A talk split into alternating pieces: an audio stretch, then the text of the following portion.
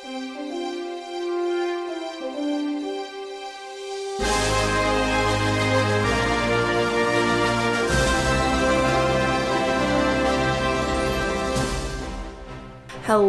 and welcome back to Manifest Destiny. I'm your host, Blair. And I'm your Percocet riddled host, Rebecca.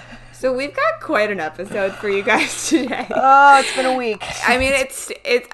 I had a terrible week too, but like not for interesting reasons. Um, Rebecca, I'm gonna let you take it away and tell us why you're talking to us with, from a drug-addled state. Yeah, I mean, it's a sad short story. I went skiing Wednesday night, reliving my youth as a young, carefree skier.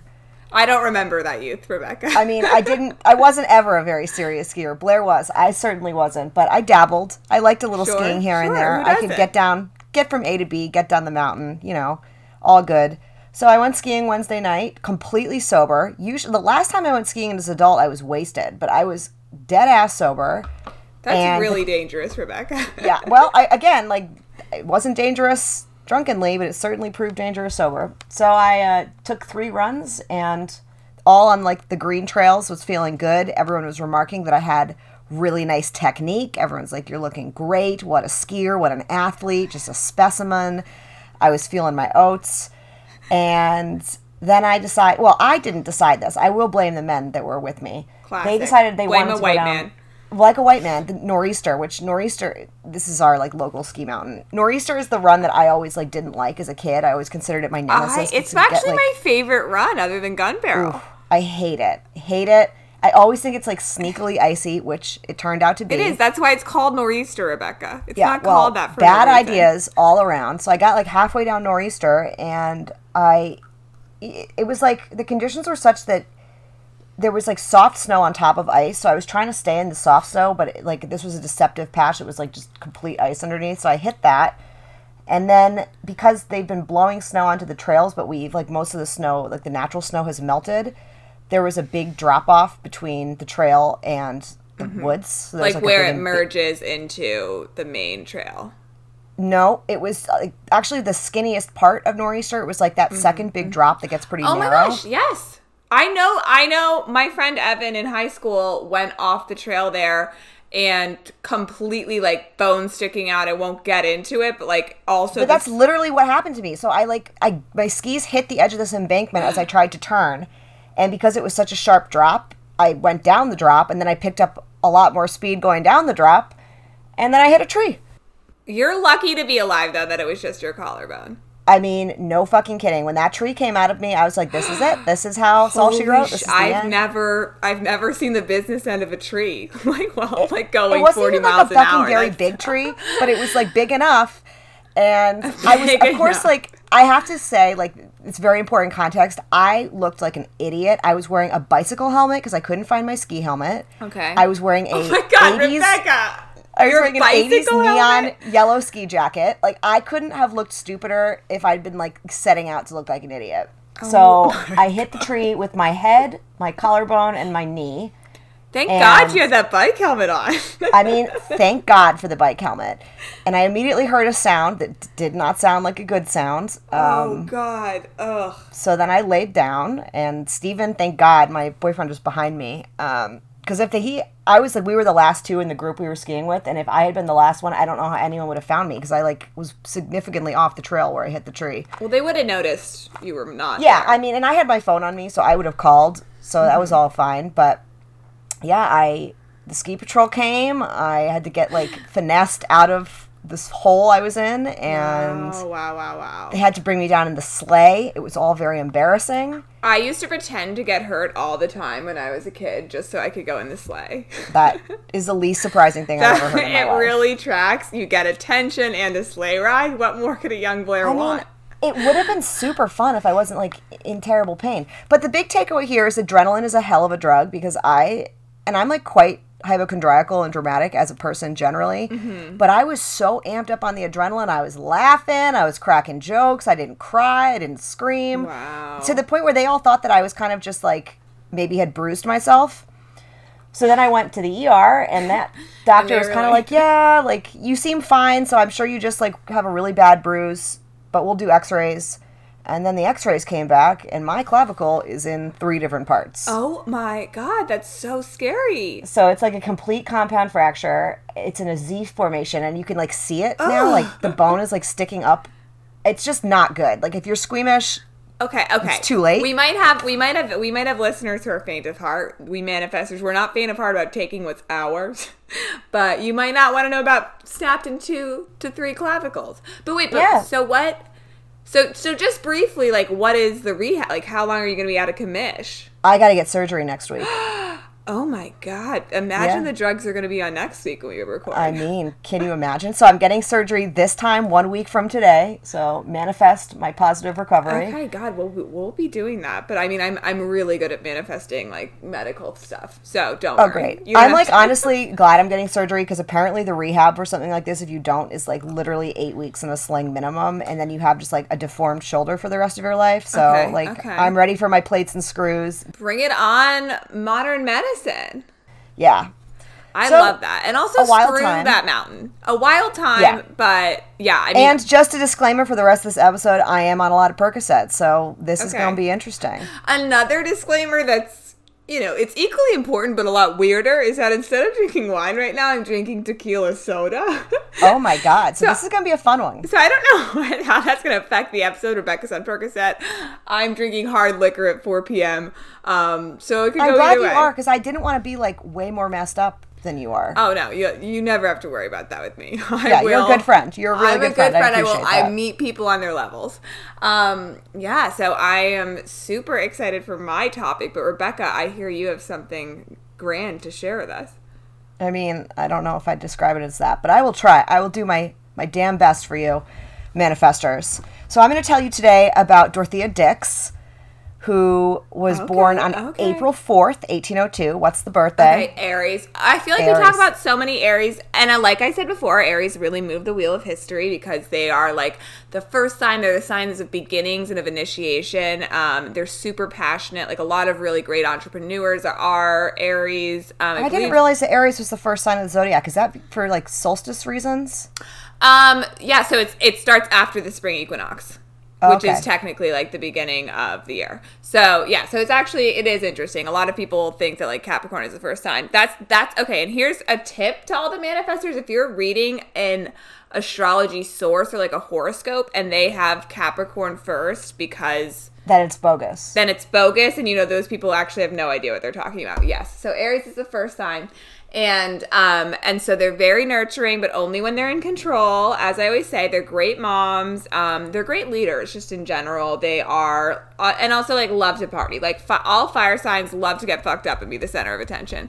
So that's that's just the energy i'm bringing to it. And I don't know, I, and I should preface this by saying I literally know nothing about Dorothea Dix. I literally just see her mind in a PTSD from APUSH way, and I just see Dorothea Dix reform, like giant Yeah. reform in big letters, all caps, in some notebook that I have already lost. I mean, that's literally all you need to know. So we okay, could just so end this idea here, and I can go back to bed. Like that would be fine. The people demand details. Uh, so she was born in Hampden, Maine, but Hmm. ended up growing up in Worcester, where I went to college. Shout out to the Woo. Oh my So she was like maybe a Mainer of birth, but like a Woo rat by heart. And Becca, I, don't know if Woo you rat. can say woo rat. oh, you absolutely can. The one girl I knew from Worcester, her like screen name was Woo Rat something. Like the, the Woos love the fact that they're called Woo Rats, but you can't say it unless you've like spent some time in Worcester. So I can say it, but you can't. If you're listening from Worcester, Massachusetts, let us know if you think it's okay or socially acceptable for Rebecca to say woo rat as someone that spent four years as a privileged undergrad. I also lived there. Dabbling I, I lived off campus. You campus for like several summers, so All right. it's fine. All right. Well, but like truly come for me. I would I would Please appreciate getting in in. a vigorous debate about who and who cannot say woo rat. Mm-hmm. Me too. Okay, we're off to a great start. Yes. So there's not much that's known about Dorothea's childhood. However, it's like commonly suggested that her parents were both alcoholics. Classic. And her father, who was a traveling Methodist preacher and bookseller, was like definitely a bad dude and pretty abusive. Uh, in what way? So, I- mean, abusive, like Yeah. in in the Just like classic in the sense. hitting you way or like a sexual way? I don't think sexual, but I mean, again, there's little known about her childhood, and this is all sort of like conjecture. Uh-huh. Um, I would assume physically and not sexually, but you just never know. but he I was feel a bad like guy. Methodists are very angry people. Yeah, Not- yeah, that's not that's a takeaway here. The Methodists are not Uh-huh. pleased. Yes, Yeah. for sure. So at age 12, Dorothea and her two younger brothers moved to Boston to live with their grandmother, Dorothea Lynde, who was just like another rich, iconic grandmother who whisked these children out of their abusive household and gave them a better life. So shout out to Dorothea Lynde, a real one. Okay, okay. And then at the tender age of 14, Dorothea began teaching at an all girls school in Worcester and like developed her entire own curriculum that was like emphasizing natural sciences and ethical living. So at like literal 14, this girl is teaching other children that are probably about her same age and developing her own curriculum. And then by 1821, she opened her own school in Boston, and that was mostly attended by rich kids and she like felt kind of weird about that. So then she started Mm-hmm. also teaching poor kids out of her grandmother's barn. So she had like the the Okay. actual school for rich kids and the barn for the poor So kids. she was Just pulling double duty. double duty. Like Do you think that she saved her best, her realist lessons for the poor kids? Oh, I hope so. Yeah. I feel like it was like a freedom writer situation. Like she Right. was rapping Shakespeare. she was doing it all. I mean, essentially, yes. I mean, she also like like any figure from the 1700s was like not all good. Like Mm-hmm. she definitely held some beliefs so that were less than favorable, but we'll get into it. Mm-hmm. So from 1824 to 1831, she published a bunch of books. These were mostly children's stories, but some of them were these devotional books because she was also a Methodist. She did not like Catholics. She was very anti-Catholic. So she wrote some books. The books were well received, but then she suffered Wait, but the pretty books were devotionals? Methodist there, devotionals. there were two classes of books. Like she had books for children. Oh, um, okay. oh, and okay. those were like I'm just trying to find the books again. Uh, the most popular devotional book was something called Conversations with Common Things. Ooh. And by 1869, it had reached 60 editions. That's a great title. yeah. I mean, all of her book titles are great. One is called The Garland of Flora. Um, there's one called Private Hours, Ooh. Alice and Ruth, and then Prisons and Prison Discipline. We'll get into it. I feel like people that write children's books are the ultimate scammers and like oh, yeah. uh, because they're so expensive to make and like most of the time people that write children's books aren't even the ones illustrating it which is like obviously the hard part so like Right. hit me up if you have a connection like it's i don't know how you get that job but it seems very easy to write a morality tale Should the Manifest Destiny production company start churning out history books? i don't know children? because i already have a really later in this episode you'll get to hear our, our newest production idea Oh my god, so Yes. excited! Yes, but this on. just could be another arm of this production Yeah, house. I think getting into children's arms. Mm-hmm. lit could be lit. Okay, so while all this is happening, Dorothea is suffering from some sort of depressive disorder um, that basically like reached a fever pitch in the late 1820s, and she ended up having to relinquish the school that she'd founded in Boston. So she started working as a governess on Beacon Hill for a wealthy family. And while she was working for them, they traveled to St. Croix, where she like was witnessing slavery for the first time firsthand. love st croix You're so bougie. no i Um, i just it's really cold right now i, like Yeah. to think about were St. literally Croix. just in Florida. Nobody has any sympathy for you. Some people do. Reach out. DM us. So yeah, she witnessed slavery. It didn't necessarily like make her sympathetic towards abolitionism. She was just sort of like eh about the whole thing. So that's where you know she's sort of toxic. But she ends up siding with the Union eventually. But at this tender young racist age, she was not so down for the cause. Then in 18 oh, I take it back. I've gotten ahead of myself. Yeah, so she has this breakdown around like 1836. when you say breakdown, you're saying depressive. So it's it's just like she can't get out of bed. She's super sad. Type we of don't thing, have language for it back then so it's like really difficult to say what exactly was going on and Uh-huh. even like i read a couple articles about her and some of them don't even mention the mental health illness they just say she was sick she was unwell Ugh, unwell. yeah i mean it's just like one of those like term for what I'm catch-all like she's unwell there's something not quite right with her but it Mm-hmm. does seem from some of the research i've done that this was a depressive disorder and not like she was just sickly she definitely had some sort of mental health thing going on okay. but again, the language around this just wasn't there, so it's very difficult to figure out what exactly she was suffering from. But uh, another big clue is that her doctors advised her to go to Europe for her illness, which is like a classic That- doctor oh thing for depression. Like, you just need to go to Europe. Like, just go sit on the beach in Europe. You'll be fine. Nothing says suicidal in the 1800s like a trip to Europe. Pretty much. So she goes off to Europe, as one does when. The you're mostly unwell. off to the continent. And while she was traveling in Europe trying to improve her health, she met with this group of reformers and they started changing the way that mentally ill people were cared for. Ooh. And Dorothea was like, oh, this is kind of interesting. Like, I'm one of these people. Like, I'm down for this cause. So she ended up meeting this family called the Rathbone family, who were very rich, and mm-hmm. they invited her. Why does that last to, name sound so familiar? Are they like famous for something else? They're they're just like a famous European family that put a lot of money into social reform causes. They were Quakers, um, and you know the Quakers were always down for reform.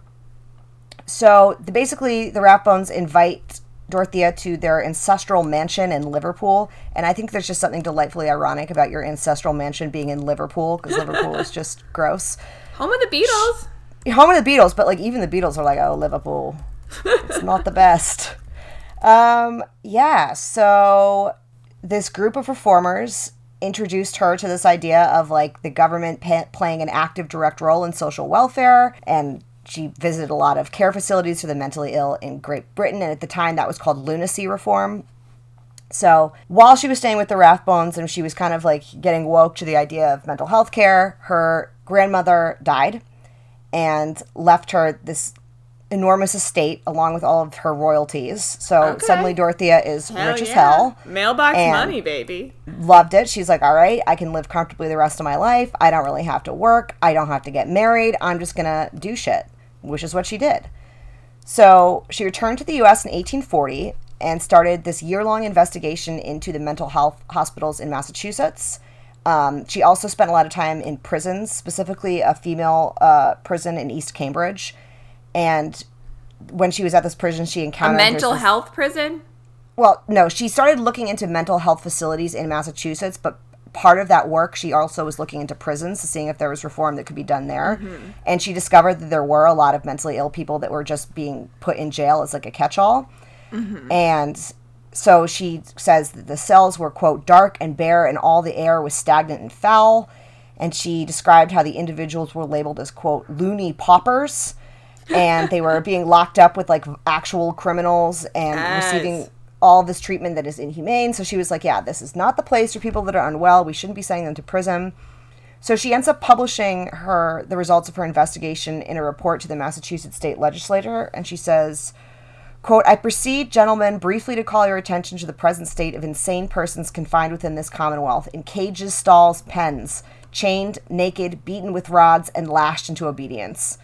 And everyone's like, wow, wow, wow, that's good to know, Dorothea. Like, sounds bad. We don't love that. So her lobbying resulted in this bill, which basically expanded the state's mental hospitals in Worcester specifically. They, she lobbied to have a, a new mental health facility built there. So in 1844, she went on and conducted a similar investigation into the counties and jails and almshouses uh, of New Jersey and presented a similar report to the New Jersey state legislature, giving an account of all of the mistreatment she found. And in 1845, uh, New Jersey passed a bill for the establishment of their first state asylum. She then goes to New Hampshire, down to Louisiana, basically all over the country, Illinois, documenting the conditions uh, of the mentally ill, how they're treated, and making reports to the state legislatures and working with committees to draft the legislation and appropriations that these bills needed to start founding more institutions that were specifically constructed for the treatment of those mentally unwell individuals in the U.S., of which there I am one. Many. I am another. wow. I was kind of thinking, I didn't know she was a mental health reformer. I always thought she was more like a, you know, like a, maybe like a ladies shelter type of gal. No, no, she was very much like, and this is why, like, I think it's crazy that some of these articles are like sort of covering up the fact that she herself was mentally unwell. I'm like, yeah, no kidding. Like, this makes a lot of sense. Like she was on a trajectory where she could have ended up in one of these places, but she was rich, uh-huh. and doctor sent her to Europe instead of prison. I mean, it's a classic privilege issue. The important thing to succeed, and I cannot stress this enough, is to have a trust fund. yeah, yeah. I mean, I was just watching. Oh my god, this will be my my recommendation for the week. But Fran Lebowitz um, has this amazing documentary on Netflix right now, and Martin Scorsese. Oh, yeah, I've directed it and interviewed her, and she's like the ultimate New Yorker. Like she just says like the like, and she's just like a very witty like critic slash writer, and like good friends with Martin Scorsese. So they have all these little conversations that are so cute, but and it's a lot of it's about New York and different stuff. So if you are Well, right up living- your alley. Um, If yeah, you're not so- sick of hearing Blair talk about New York, if you watch want someone else people that's talking about New that's York. smarter than me and meaner than me talk about New York, you should definitely watch this. Pretend it's a city. Um, Is Fran Lebowitz Annie Leibovitz's relative? um, I don't think so. It would really surprise me if they were. Let me. I'm actually. Let me check. I'm going to check right now. I'm curious. I'm asking the big questions. Oh no, and they so they're not related, and they spell their names differently. Fran Oh. Lebowitz spells it with a W. Annie Leibovitz spells it with a B. Got so ultimately not related, but that would be nice if they were. Um, Okay. But anyway, so she's this writer, but they like go to the Brooklyn Museum and they just talk about different parts of New York life. And Martin Scorsese's like, "What advice would you give to someone moving to New York now in their 20s?" And she said, "Bring money." and I was like, "That is so true." She's like, "You're not gonna have fun unless you have a shit ton of money." And I was like, "Fran, I love this, and you should be a guest on the pod." So that's that's the new goal. Um, yes. So obviously, well, okay, I just do want to give her credit, even though she was really rich, and obviously that helps a lot.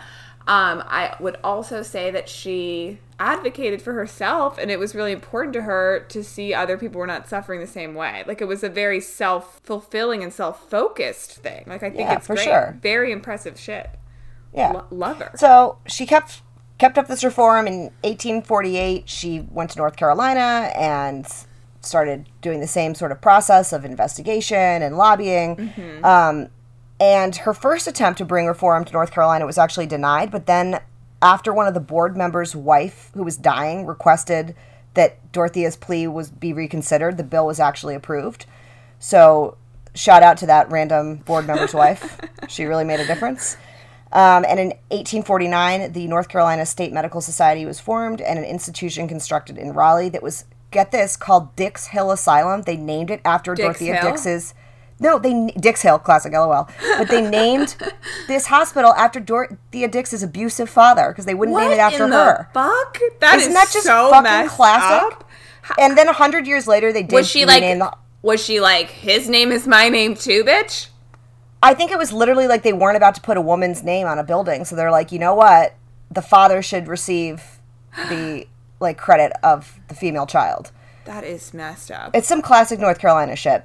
But to North Carolina's credit, 100 years later, they did rename the hospital Dorothea Dix Hospital. How big of you? How big, How big? of It you? It only took 100 years, but it is now. You can, if you're in North Carolina, check out Dorothea Dix Hospital. It's there. oh yeah. Um, she also worked on a bill for the benefit of the indigent insane, uh, lobbying for legislation to set aside like 12 million acres of federal land to be used for the benefit of the mentally ill. Um, That seems like a lot of acres. it does. It does. Twelve million. Yep. Yep. Let me just double check I'm reading that right. It's not the perks. No, it's 12. It's actually It's 12 not and the a quarter. Twelve and a Yeah. quarter. Wait. I mean, what was her plan to just like let them heal outside and like work the land? They were going to sell the, the land to the states, and then the states would build and maintain their own asylums. Mm-hmm. Um, but it was denied. Oh, no, actually, it was passed. The land bill was passed in both the House and the Congress, but in 1854, Franklin Pierce, the president at the time, vetoed it. Ugh, fuck Franklin Pierce. Fucking Franklin Pierce. And he said that social welfare was the responsibility of the states and not like a government issue, which is like, fuck off, Pierce. Sure. Um, so pissed off by that failure, she went back to Europe. She's like, honestly, fuck you, America, I'm out. She went back and reconnected with the Rathbone family and started doing her same sort of investigation lobbying act in Scotland. And Scotland at the time was using madhouses, which were like just pretty much one step up from prison. And her work in Scotland resulted in the formation of the Scottish Lunacy Commission to oversee reform. So great, great job, Dorothea. Uh, she also visited Nova Scotia to take care of their mentally ill and study them. And while she was visiting Sable Island, she actually assisted with a shipwreck rescue, which is just like so random. Wow. But one other thing you can add to her resume. And she ended up conducting similar reform projects in the Channel Islands and Rome. And she like had a back and forth with the Vatican. And again, she was super anti-Catholic, so there was some like awkward shit with the Pope. But ultimately, What do you What do you mean by that? I mean, like I I can get into more detail, but I just like a little detail. Did she have beef with the Pope? Like, did he know about it? Was he gonna she let her found see all of him? this like disrepair and maltreatment. So she sought an audience with Pope Pius the Ninth, and he was receptive to fixing to fixing the asylums and pretty shocked at it, and ultimately thanked her for. Mm-hmm. What's up, Stephen? Oh, it's okay. Sorry. I'm Rebecca. I have a boyfriend. Oh, hello, hello. Oh, I'm keeping that in just because you're an asshole. Good. People people need to know.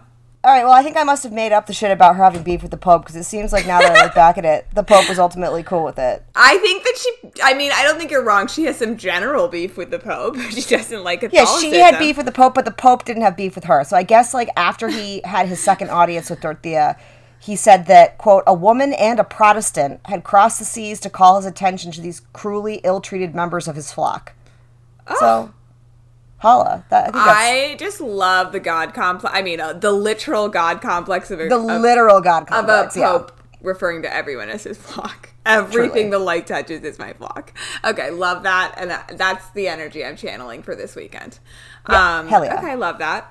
So after she, you know, fixed Italy's shit, she went back to America, and at this point, the American Civil War had broken out, and Yo Girl Dorothea Dix was appointed the superintendent of army news of army nurses by the Union, and she beat out Elizabeth Blackwell for that position. So suck it, Elizabeth Suck it, Blackwell. Elizabeth Blackwell. And she basically like didn't have the greatest career as the head of the nurses because she was like super strict and had some like crazy I mean not crazy for the time views. She wanted to make sure that the nurses weren't too sexy so people wouldn't be hitting on them. So she insisted that all of the nurses pioneer, like literally a, a pioneer. She was out here being like, "Stop dressing slutty on Halloween during the war every day." She's like, I don't want you guys to be exploited by the men, the doctors, Uh-huh. or the patients. So I'm only looking for nurses aged 35 to 50, no young women. They were all supposed to be plain. She like didn't want to hire hot people.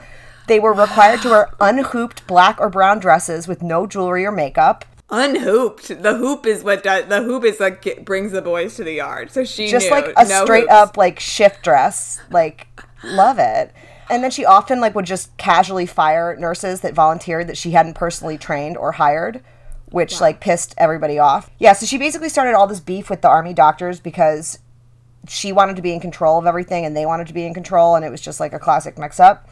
And a mm-hmm. lot of the doctors didn't want female nurses in the hospitals and Dorothea Dix is like, I've gone out of my way to make sure they're playing. Like what more do you want? What more can I do? There's a bunch of dogs in there.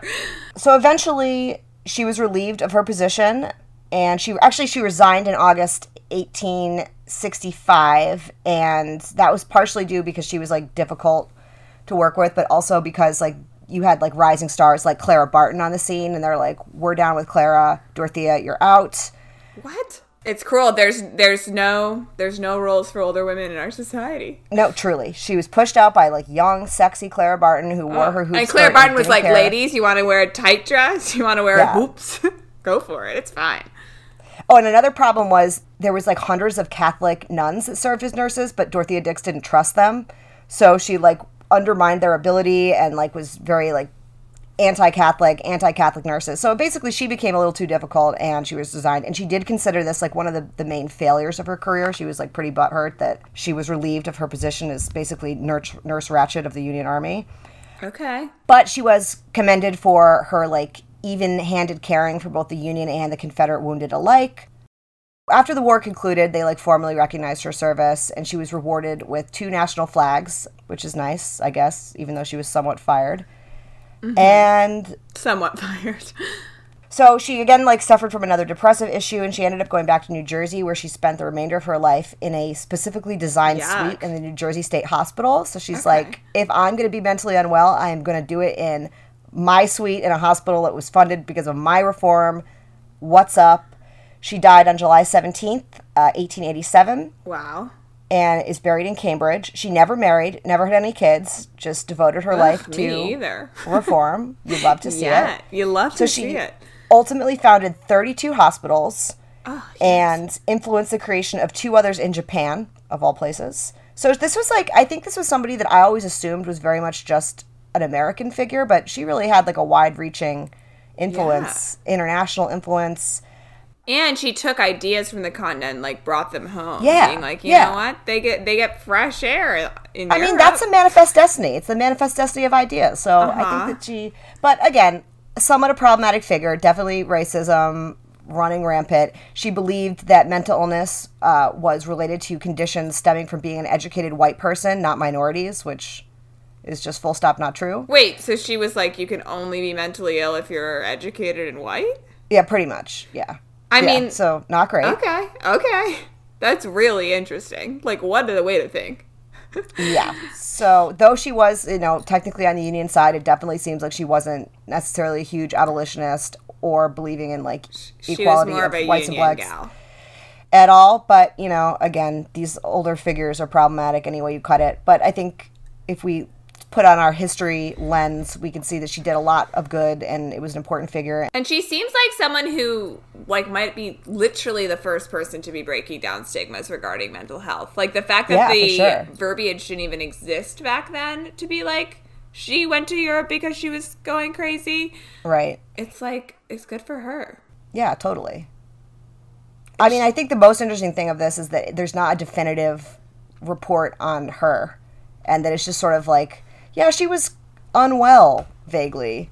When it's Mm-hmm. like seems pretty clear to me, like she had a lot of childhood trauma Mm-hmm. and was displaced a lot, and it seems like that would absolutely result in some sort of depressive Yeah, and disorder. I feel like being head nurse during the Civil War would also give you a lot of trauma. right, right. So, So, I, I can see why she wanted to retire to New Jersey.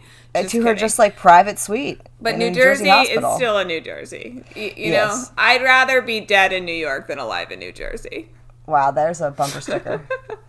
I mean, New, New Jersey's actually going to take a lot of heat in this episode with what's coming Oh boy. you might as well take it away because my second Percocet's kicking in and I'm uh Okay, Rebecca, I just want to say, oh, and what we didn't say is that one of the reasons Rebecca chose her is because it's Women's History Month, so we're gonna be tr- we're gonna be trying to highlight some, you know, strong, independent women this month. Um, so great job, Rebecca, and genuinely, you did more research and a better job than I do all the time. Sober that's with all my faculties and Wikipedia at my behest. it's like so on brand that I'm absolutely drug addled and in pain and I do better research than you do, but your IDs are always better. Well, So it's like it's like I said. I want to meet you at your level. I am drinking hard alcohol instead of wine today, and I also you're the real hero of this and I story. and I Blair. researched like a drunk person, like a like a person on painkillers. Like that's how I researched for this. wow.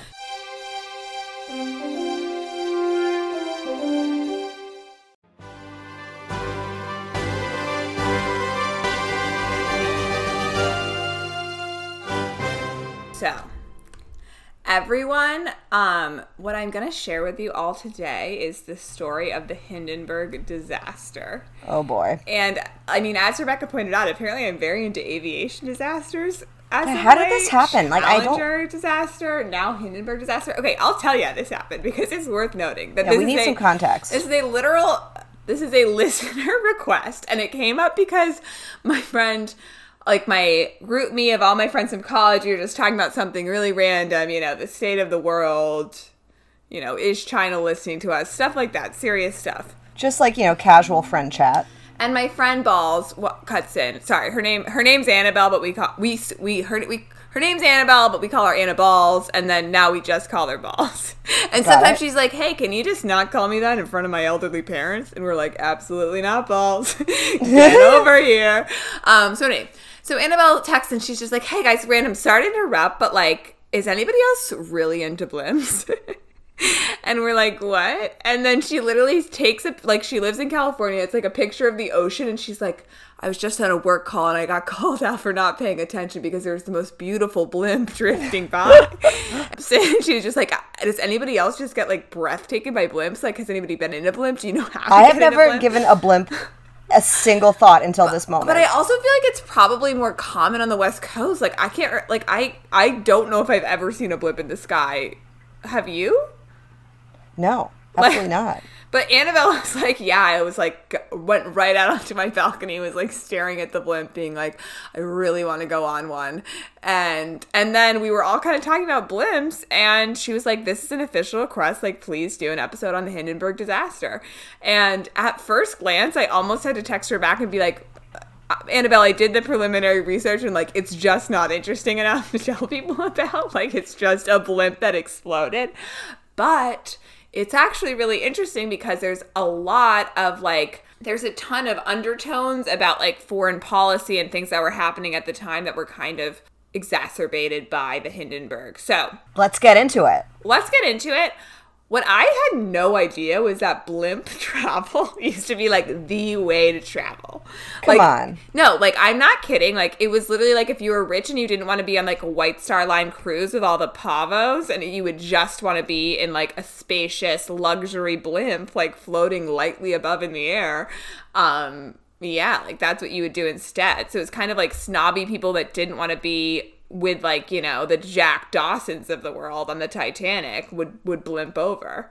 And they would just, you know, and you'd and you'd blimp around. And and it was the and the craziest thing is that it was the fastest way to travel. Airships were the fastest way to travel in this time when this happened. This is in 1937. So this is literally faster to cross the Atlantic on a blimp. And what freaks me out about the blimps is that they're like really low. Like they're one of the smoothest rides. They're apparently significantly smoother than planes because um, they stay so low to, that they're like kind of a, below all the atmospheric pressure and like the clouds and shit that makes planes have turbulence. So they literally glide over like so it was like a very posh thing to do like in Europe to be like, "Oh, we're we're blimping this summer."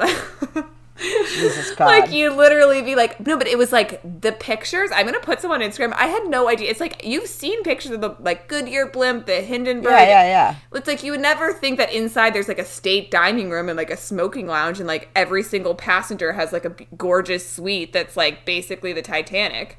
So so anyway, so that's my pitch for our production company. We get James Cameron on the phone and we say, "Let's do Titanic without all this stuff. without without Oh, all the class warfare." I was just thinking we get ocean. Elon on the line and start like blimp travel Just by blimping- Tesla. Well, do you ever watch Unbreakable Kimmy Schmidt? Uh, yes. Well, there's that. well, there's like a recurring joke in like one of the later seasons that like rich people blimp everywhere, but there's like no way to control how like what time they'll arrive because of the weather. So they're like, "Oh, his blimp got a good headwind, so we'll see him tonight." Like Julian's Julian's blimp is getting in later. Anyway, so it's like blimping was like the way to go. It's such like, a silly word. well, you wouldn't say blimping, and you wouldn't really even say blimp. They said Big air. blimping. They said airship at the time, and I Oh, even I- better. That's so I'm- steampunk. and I'm pretty sure that blimp is a German word, and that's why we say it. I mean, I'm I'm just basing on the fact that blimp sounds like a German as fuck word. Ah, Um, blimp. blimp. But so anyway, so it's like you wouldn't know it, but like the really rich way to to like live your life was to just blimp around. And again, this is before commercial air travel with planes. So this was the only way to see like sweeping vistas of all these beautiful European cities, like going over like the skyline of New York. It's like it was blowing people's minds like that was their first time seeing all this shit from above like before air travel was widely available. So this was a super elite thing. So it's like a lot of people would cross the atlantic and and and the crazy part is you're like close enough to see people it's like when you're landing a plane in the last five minutes like that's how low to the ground blimps are. So you could like see the peasants in the fields like when you're going over germany and stuff. But so the craziest thing is that um so this happens in so this blimp, the Hindenburg, it successfully completed th- 30 around the world trips with just super rich German people. So Hindenburg, obviously a German sounding word. It was all it was a German crew, German captain, almost exclusively German people. But so the crazy thing is that it's also a um it's it's Germany in 1937. So there's Nazi there's swastikas on the extra and the on the outside of the Hindenburg. Isn't that crazy? It's like it's Whoa. it's already burning in like the videos you see of it, but it was like a German plane with like a bunch of German ass Nazis on it. So we don't have to feel that bad. That was my that was my big takeaway was I was like, wow, I had no idea that like this was a really sad Yeah, they really disaster, don't include the uh, Nazi iconography in the drawings you see in history books. they really they really don't so anyway so they so the hindenburg it was like airship like it was like a Zeppelin. That was what they called it. It was like, you know, like the way we would say a 737. Like the Hindenburg was a Zeppelin. Um, so it opened its 1937 season by completing a single round trip passage from Rio de Janeiro, Brazil, in late March, goes around the world, all the way around, like, and and and it's like there's rich people on these planes. They want to like dip down into the cities, kind of see it, then go back up, like keep limping along. So it had already circumnavigated the globe once that year. So after that, because it's a German company, it goes back to Frankfurt, Germany. That's where they keep it. And if you guys don't know, Frankfurt is a very like industrial city and a lot of like aircraft during World War II is produced there. So this is kind of during the period that that's wrapping ramping up.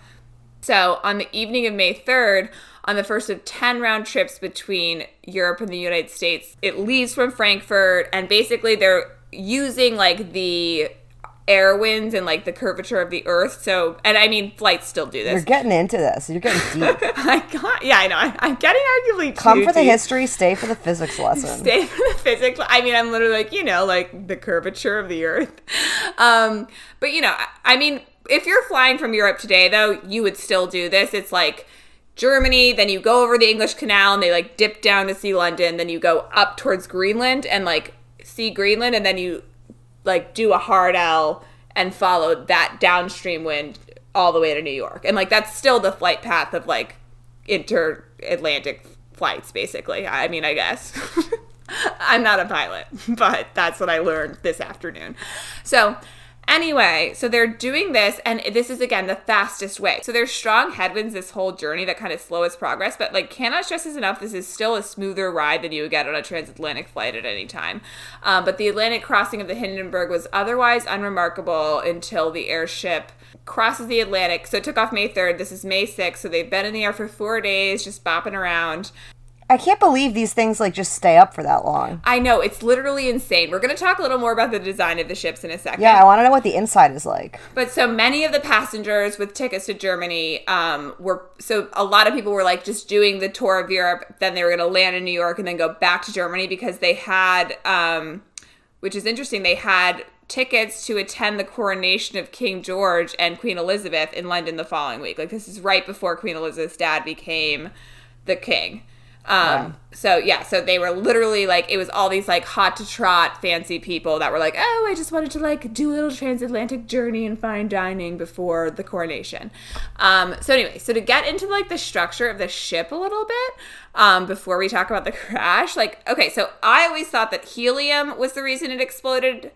And this is where it gets really interesting. That's actually not true. So it, so helium was actually a lot a lot safer for blimps and but the thing is and it was more expensive harder to produce and this is where it gets really interesting it was uh, pretty much like 95% of it was manufactured in the United States so in 1937 we already had all these trade tariffs against Germany because of how fucked up Hitler was and like shit that was starting to go sure, down. Sure, sure. So we were refusing to export our helium to a German company. And that's why they used hydrogen, which is crazy. So hydrogen's cheaper, easier to make, and it doesn't require trade with, you know, with the free with the free world, unlike the Lebensraum, you know. So of course. They, so literally, so they used hydrogen on this German plane, and so basically it was like a casing on the outside that was really intense. Then there'd be like a full on chamber of hydrogen, which makes it rise. And then inside were like all these crazy ass staterooms. Like I'll post some pictures on Instagram, but it was very much like in the same vein of like first class on the Titanic. Like everybody had like a six suite. Like there was the craziest part is there's a smoking room. There was like a smoking room that was like off a little bit and like kind of not near any of the vents that went to the hydrogen. And when you would leave the smoking room, there would be like an attendant there would be like, hey, you really can't smoke anywhere else on this blimp. but other than that, like you were allowed to chill. So anyway, they are ending up with this amazing journey, you know, whatever, whatever. And there's kind of really strong headwinds when they're coming into New York. And the plan was always to land in Lakehurst, New Jersey, which is a little south of New York. There's a bunch of airfields there. It's an industrial wasteland. What's up, New Jersey? Come for me. And um, so, anyway, so there's literally like it was blimping along over Manhattan, like you know, 30 minutes before this all goes down. Like everybody was like, oh, check it out. Like they were getting, you know, like an incredibly exclusive, like to see Manhattan from the sky is something that you could only do if you were super, super rich. So everybody on the plane is loving it. Um, they had just passed over Boston earlier in the morning and um, they were like pumped to be back on mainland. Um, so there was poor weather conditions over Manhattan. So the captain was kind of like, oh, you know, whatever. Like, we're gonna wait for the weather to clear. I'll just like circle over New Jersey for a while while these storms pass. Sure. So then he goes back to Lakehurst, and this is like six to 12 hours after they were supposed to land. But, like, honestly, for a blimp that just crossed the Atlantic, like a 12 hour window seems fine to me. Um, but anyway, it's it's less time to prepare the airship for landing and to prepare for its scheduled departure back to Europe, but whatever. The public was informed they would not be permitted at the mooring location during its stay at the port. So there's just randomly, randomly happens to be a reporter that like a person with a camera there. So anyway, it starts in about 30 seconds. Basically, what happened, I won't go into like the semantics of it as much, but basically, like the outer thing, like ripped open so there was hydrogen pouring into the air that was like wouldn't have been that dangerous even because they were landing anyway so it's like all right we don't even really need it but because of the storm the air was so electrically charged um, that it kind of like caused lightning or what not lightning but like you know electrically charged air made it catch fire. So the planes so the hindenburg starts the back starts going on. And the crazy part is like the captain is like hey back six crew people go to the front. Let's even out the weight. I'm like i don't ever want to be on an aircraft where the weight needs to be evenly distributed and that's the difference between us dying or not. Like i don't like that. This is around 7 p.m um, it starts burning the hull. There's 12 crew members in the in the bow nine of them burn up immediately. And they're really close to the ground. They're in the middle of landing. So a lot of the passengers survived and it, because they just jumped. Like they were just like all right fuck it. I'd rather like Wait, jump. I didn't realize that. So there oh, were yeah. survivors. You're about to hear a lot about the survivors. Holy so, shit! So literally, people jumped, and depending on where they were in the plane, it was like totally which section of the plane you were on that determined whether or not you actually like lived or died. But the people that were in like a less on fire part of the train, tons of them jumped, and like they were only like 40 feet above the ground at this point when it was really going down. So like a lot of them like made it. And um, even a couple of crew members lived, which is crazy. And the fucking captain lived.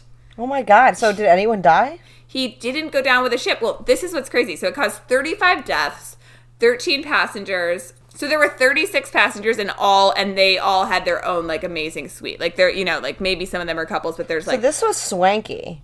Oh, you know, no, I like cannot stress this enough how swanky it was, and it was literally like people that didn't even want to be around the pavos of like a, a, cruise line. Like they were like, like I, all I'm hearing here is this sounds more comfortable and like safer than airplanes. Yes, it and it really was. Well, that's so that's the crazy thing.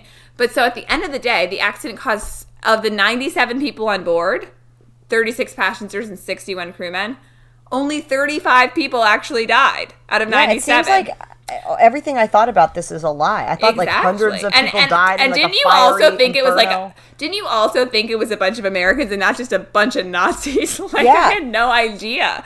Um, so basically, there's um, so 13 passengers and 22 crewmen die. Everybody else is either like on fire, terribly injured, or like jumped from 30 feet. So like obviously they they they got their shit wrecked. It was there. They got some broken clavicles. They got there. some broken clavicles up in there for sure. It was there. It was their it was their tree moment.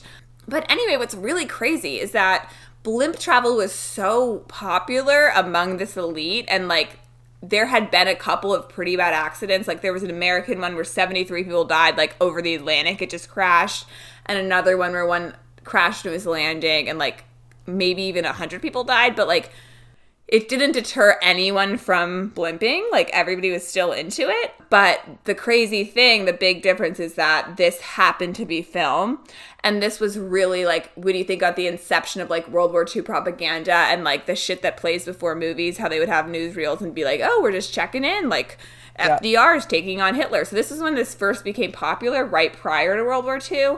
Um, so there would still be newsreels, and because they had like a moving image of this of this airship exploding and it was such terrifying crazy shit where you could see the gas just lighting on fire and it like almost looks like an atomic bomb from far away that freaked everyone out way way way more than Sure. the actual fatalities of others like you could just hear that in concept and i mean it's kind of like the way when you fly now So and you hear like- like once every five years a commercial flight goes down and you're kind of like okay whatever like That's not how I feel about it, but. I mean, it's definitely not how I feel about it. I, I have to sit. I have to stay awake during all flights in case the captain needs me to take take the reins, which is I realize psycho, but whatever. Um, but yeah, so basically, this instantly ends blimp travel and like airship travel. Yeah, I mean that's what I knew about the Hindenburg was like it shut down all of blimp travel for good. But having heard the details, I'm like, did it really need to be shut down? Could I be traveling Oh, traveling to definitely- Europe casually could- in a blimp? You right could now? be blimping away, and and that was another thing I told Annabelle. Like we we all did some light research, and like you can go. There's like blimp tours you can go on, and apparently they're quite lovely. And like every year, my college friends, we all pick a word for our year that we want you to find our year, and like try to get like deep with it. Like my word for this year is creation, and Annabelle's word was discovered, and I was like, BRB, I'm changing your word to blimp because she was like, I just really want to see the inside of a blimp this year. so we are really, really hoping that Annabelle gets inside a blimp, and and hopefully this this has reassured her that there's not going to be a Hindenburg-esque disaster if she goes on one. But it's just interesting, like. I mean, I didn't really think about or like blimps until Annabelle told me it is like an ongoing thing in her life. But it is kind of like I feel like still has a place in the American imagination, like at those football games where like the Goodyear blimp goes over and stuff. You know what I mean? Yep, yep. So, yeah, totally, Wow. totally. Um, so yeah, that's all I really have. And Wow, justice for blimps. Let's bring back blimp travel. What a smear just- campaign. Justice for blimps, and also I'm like kind of impressed by the technical terms I was, I Yeah. was throwing out there. Like, not to toot my own goddamn horn, but I feel like I learned a lot about blimps today, and I was I able. feel like you could build your own blimp. I could build my own blimp, and I'd use helium. Should we have live shows in a blimp? That feels Oh right. My, well, okay, but I mean, my biggest takeaway though that I had no idea is like that like pl- blimps were the height of fucking luxury. Because on the outside, it looks like it'd be like they look it looks like it'd be like an aircraft carrier, like you know, like those yeah, weird ones where you're like, industrial. Are there windows on blimps, or is it just like a? Oh, there are room. there are windows for the rich people, and literally, it talks about this in just one of these documentaries I watched. But when they were designing these blimps during this era, they literally were gonna have like sun porches where you could like walk outside and Oh, like no. because again, you're low enough down that like the oxygen's not thin enough. Like you could literally just sit there and watch everything rolling over and like it just being real like it sounds epic but they were like you know what? We don't want to get sued if people you know fall out. But like but literally Fair you enough, could it's but- low enough in the atmosphere that you could hypothetically so yeah there were windows you could open the windows if you wanted to and literally you could sit outside in an in an alternate universe where people were being less cautious Well, damn, I learned a lot. Who knew? I know who knew, and who knew that we think of it as this huge disaster, but it was a bunch of like yuppie Nazi assholes. Yeah, like who cares? Like Who thirty-five fucking yuppie cares? Nazi We should assholes. all died. be blimping. We should all Yeah. be blimping. So justice for the Hindenburg, justice for and like shout out to Balls for Shout, shout out to Balls for this ID request. And I gotta say, I didn't think it was gonna be that interesting, but once you're into it, you're into it. I'm I'm I'm balls deep in it, if you will. wow, wow, wow. Wow. Wow, wow. That's a great, great conclusion. And we'll be back next week with even more drugs in my system. Oh my god, I'm so excited. Okay, Rebecca, be careful. I will. I'm a doctor. Okay. right, I'm a doctor. How dare you? I am. The doctors were so annoyed at me because I was literally like being a doctor, and they're like, "You suck. You're not a real doctor." Just, But- just but to aren't they? clarify for the folks at home, Rebecca has no medical training or expertise. No, But in my mind, I do. okay. Um, well, everybody have a great week. Um, keep those requests coming, as niche as they may be, Annabelle. And have a great day. Bye.